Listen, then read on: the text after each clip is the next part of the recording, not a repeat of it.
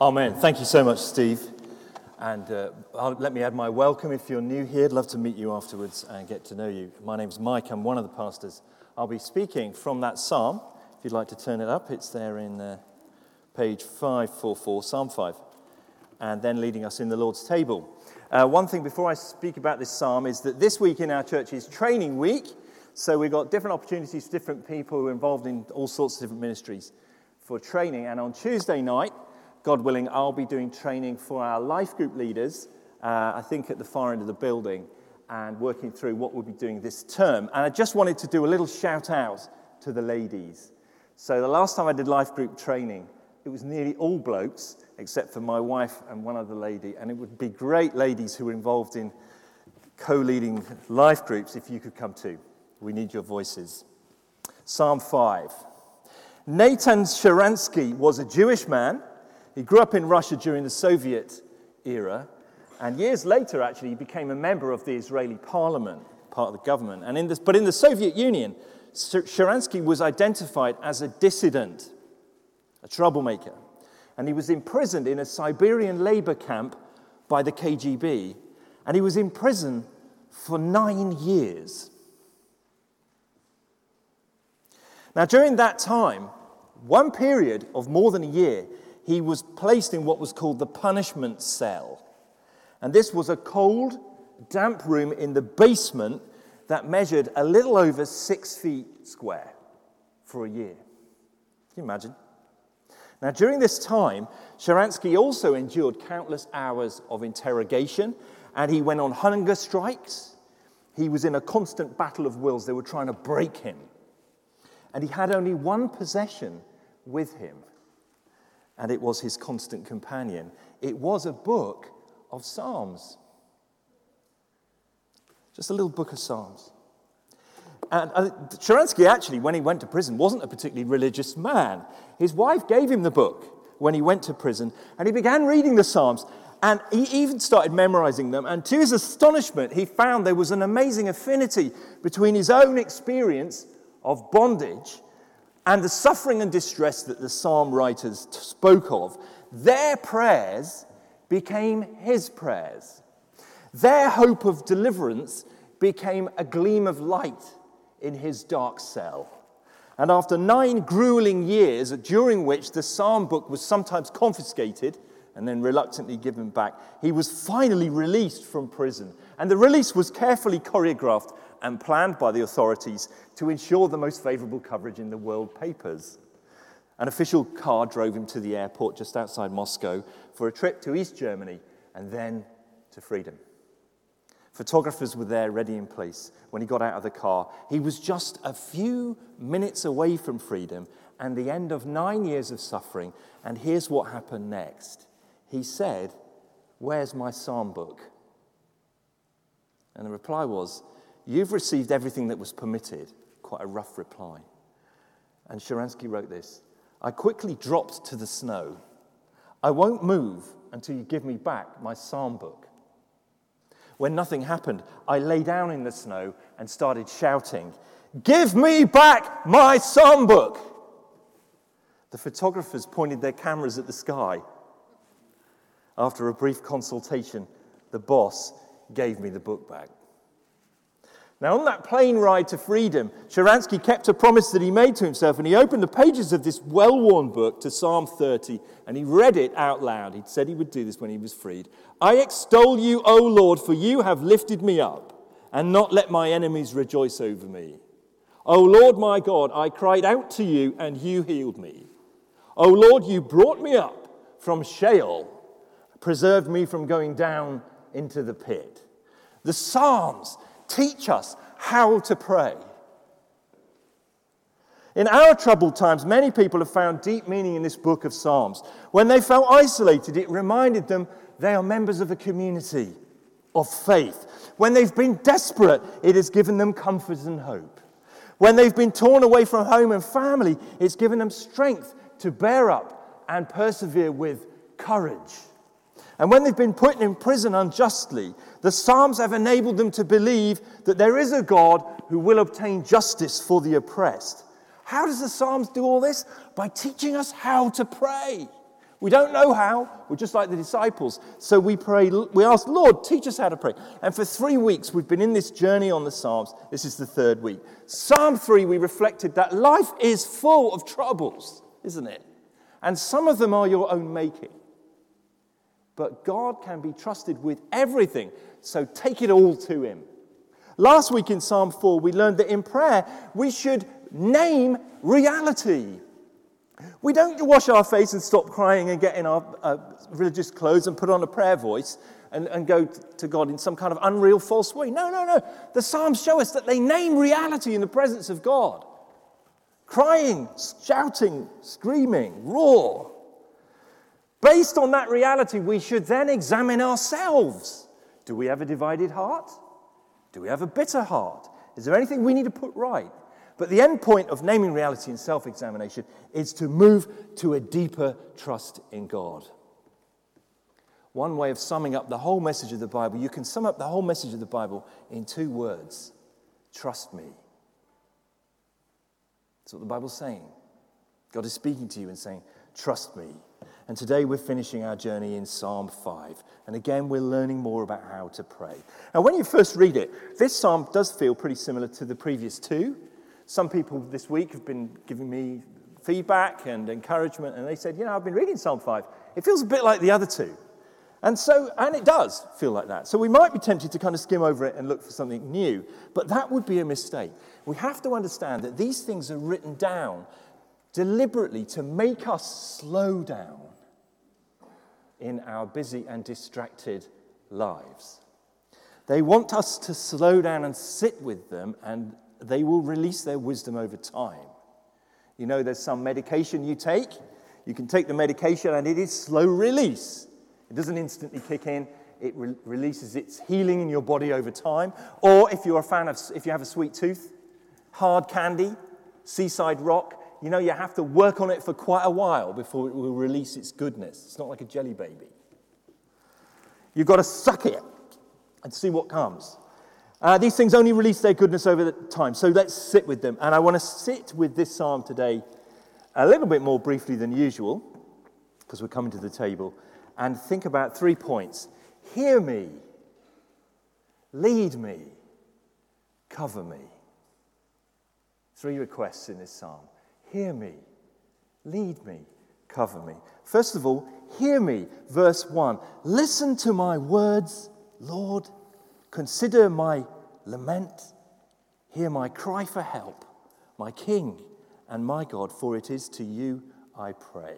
David's prayer begins with a plea. Please listen. I wonder if you ever pray like that, do you? Start off by asking God, Would you hear me, Lord? Listen, consider, hear. And it, he says, listen to, in our version, it says, my lament. This word is quite an unusual word in the original language. It's not used very often. And lament might not be the best translation for us.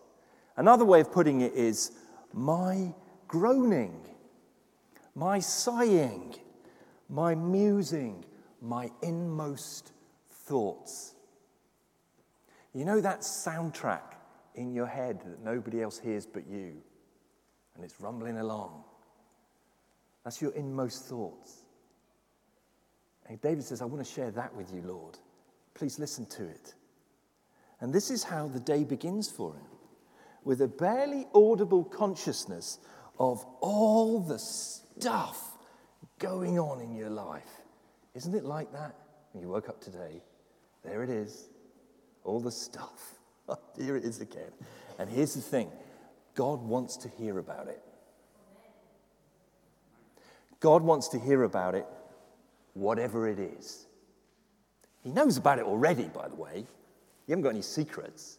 But he, as a good father, he wants to know about it. Come on, talk to me, love. What's the matter?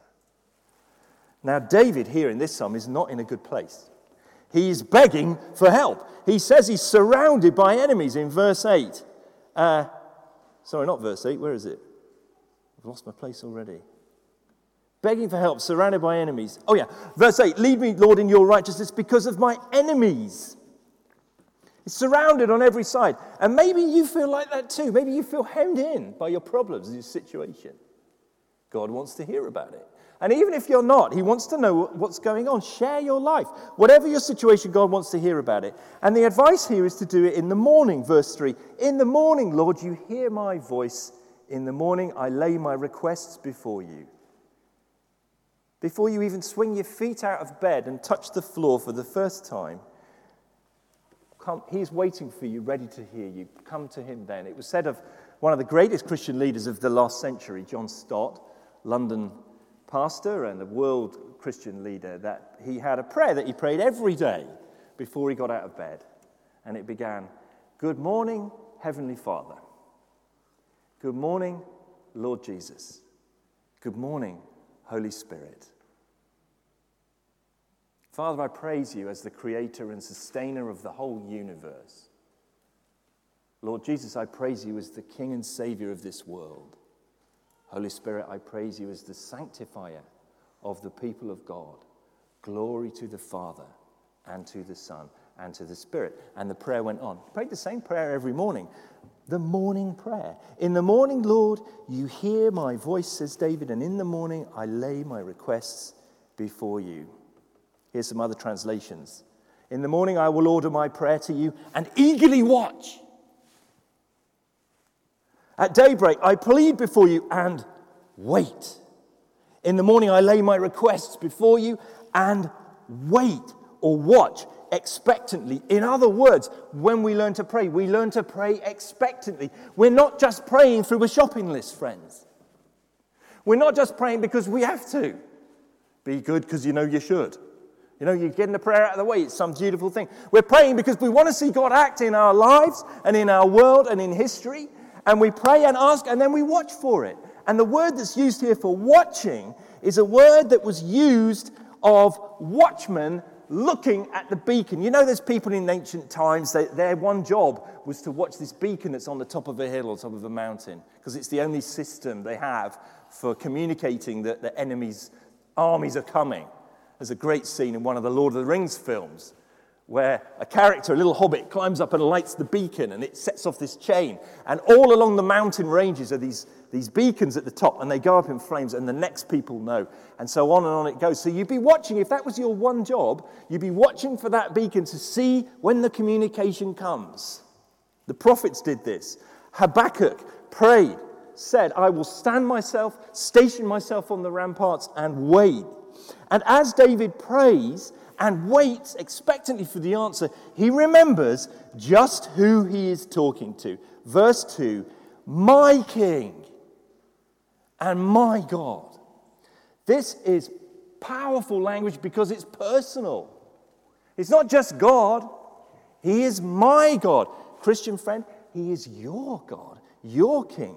You know, we spend most of our lives trapped in our own head, listening to our own voice moaning on about our problems, don't we? It's like an echo chamber. When you come in prayer to God in the morning like this, something happens, something breaks in. There is someone, capital S, who is much bigger than all your problems.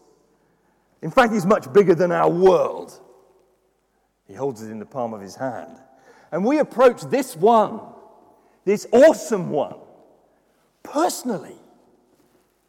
You can say, My King, my God. And in the Bible, to say that the Lord is your King and your God is to say that you are in a covenant relationship with Him. Not just like a personal relationship, but a covenant relationship. And this is a very important key to understanding the whole Bible is that God relates to people in covenants. A covenant is a binding legal agreement, it's like a contract. But a covenant is, is more intimate and personal than just, just a legal contract, as well as being more formal and binding than just an emotional commitment. A covenant combines both those things intimacy and formal commitment. And the best example we have in the modern world of a covenant is marriage. Marriage is the most intimate personal relationship two people can get into, and it's also the most binding and committed one. That's a covenant. And so God relates to you and me through a covenant. And when we come to the Lord's table in a little while, what we need to realize is that this is a covenant meal. We eat and drink and remember the covenant. Jesus said This is the new covenant in my blood. God relates to us like that. That's why we can say, My God, my King. So if God is your King, friends, what does that mean for you emotionally? If God is your King, it means this you are not one who must struggle on your own for your own ends with your own resources. Because He's your King. You are not alone. See what kind of king he is. Verse 4 You are not a God who is pleased with wickedness. With you, evil people are not welcome. The arrogant cannot stand in your presence. You hate all who do wrong. You destroy those who tell lies. The bloodthirsty and deceitful, you, Lord, detest. This is the king, totally committed to justice. No corruption in this king. A king of absolute integrity, a judge of absolute integrity, a holy God set apart from our world, who dwells in an unapproachable light. What we learn here is that we approach God on the basis of his character revealed to us in the Bible. And when we read that, I think we should tremble. Have I ever been guilty of the things listed in these verses?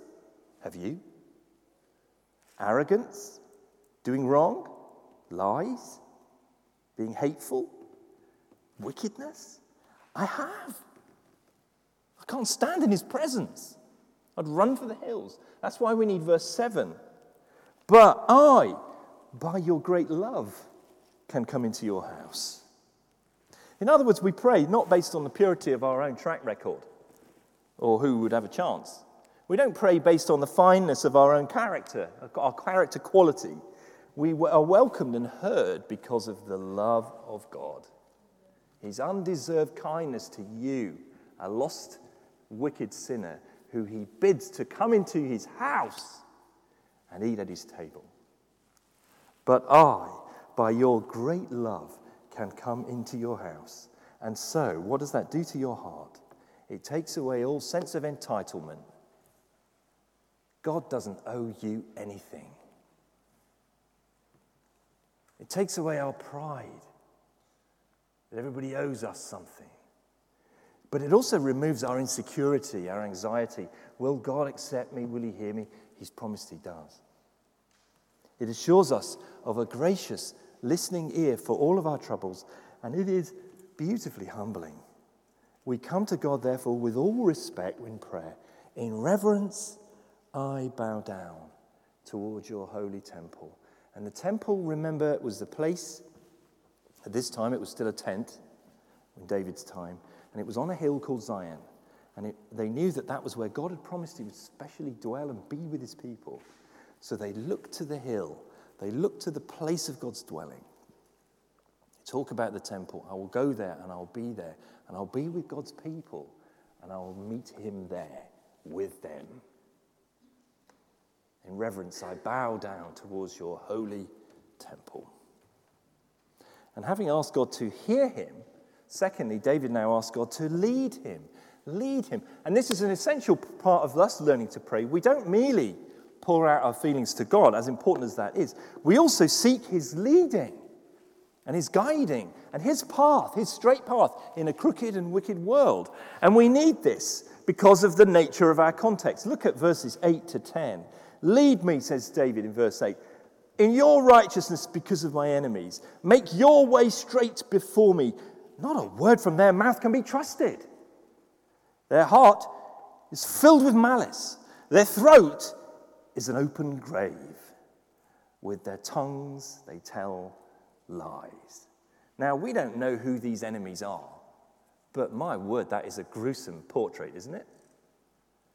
These people are being exposed. He's praying, exposing them before God.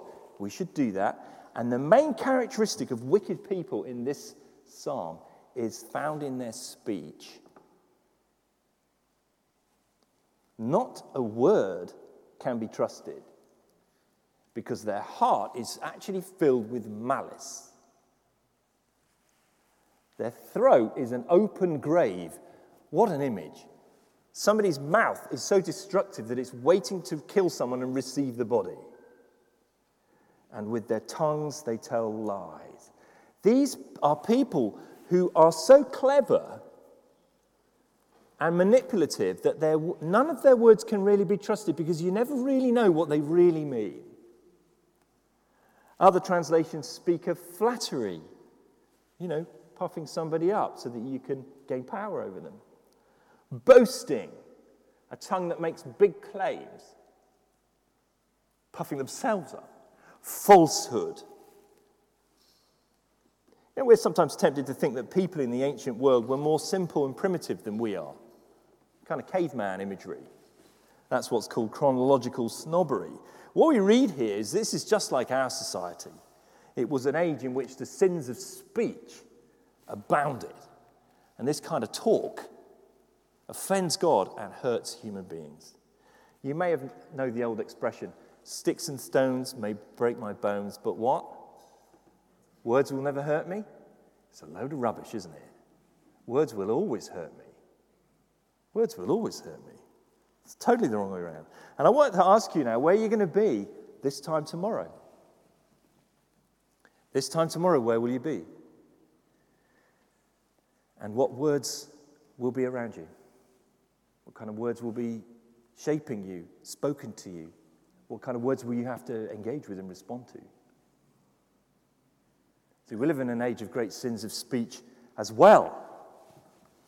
C.S. Lewis, who we've quoted many times here before, wrote about these Psalms. He said, I think when I began to read them, it surprised me a bit. I had half expected that in a simpler age, uh, where more evil was done with a knife, a big stick, and a firebrand, less would be done by talk. But in reality, the psalmists mention any, hardly any kind of evil more than this one, which the most civilized societies share. Their throat is an open grave. They flatter. Under his tongue is ungodliness and vanity, deceitful lips, lying lips, words full of deceit, the whispering of evil men, cruel lies that cut like a razor, talk that sounds as smooth as oil and will wound like a sword, sword, pitiless jeering. It is all over the Psalms. One almost hears the incessant whispering, tuttling, lying, scolding, flattery, and circulation of rumors. No historical readjustments are here required. We all know this.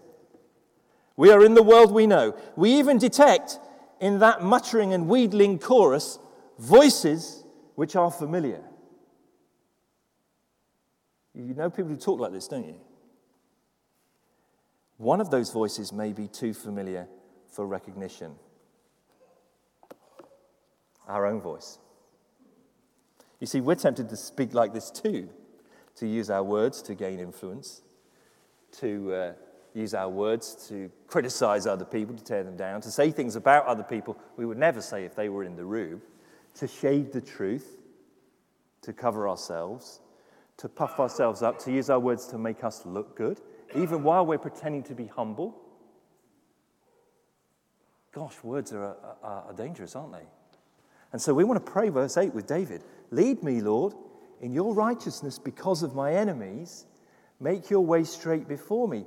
You see, here's a key insight. Just as you're praying for God to change your circumstances, you're asking Him to change you too.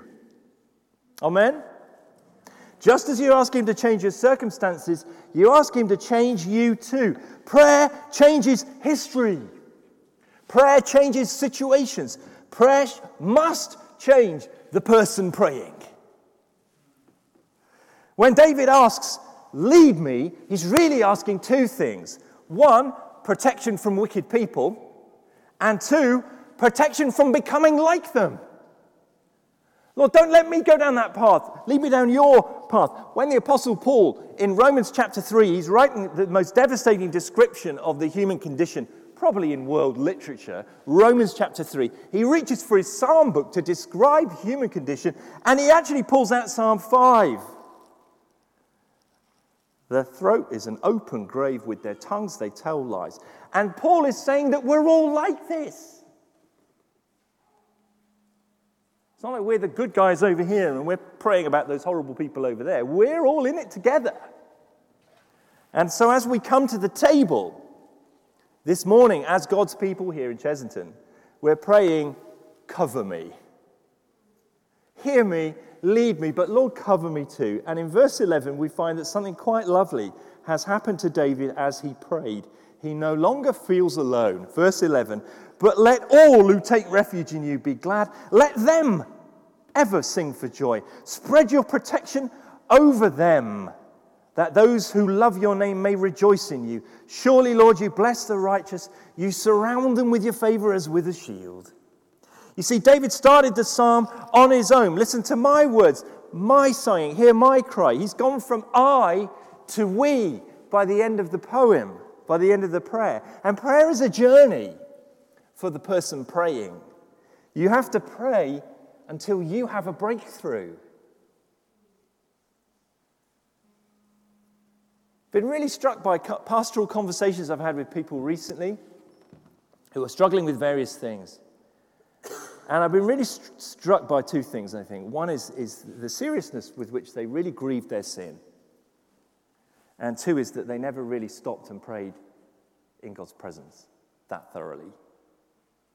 We're too busy and distracted. We need to slow right down, bring it all to God in prayer, and pray until you have a breakthrough.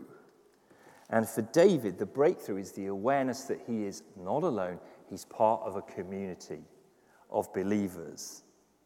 He's praying and he becomes aware there's a whole load of us in this together. We're, we're the ones who bow down towards the holy temple. We're the ones who hear God's voice and are glad. We're the ones who sing for joy together.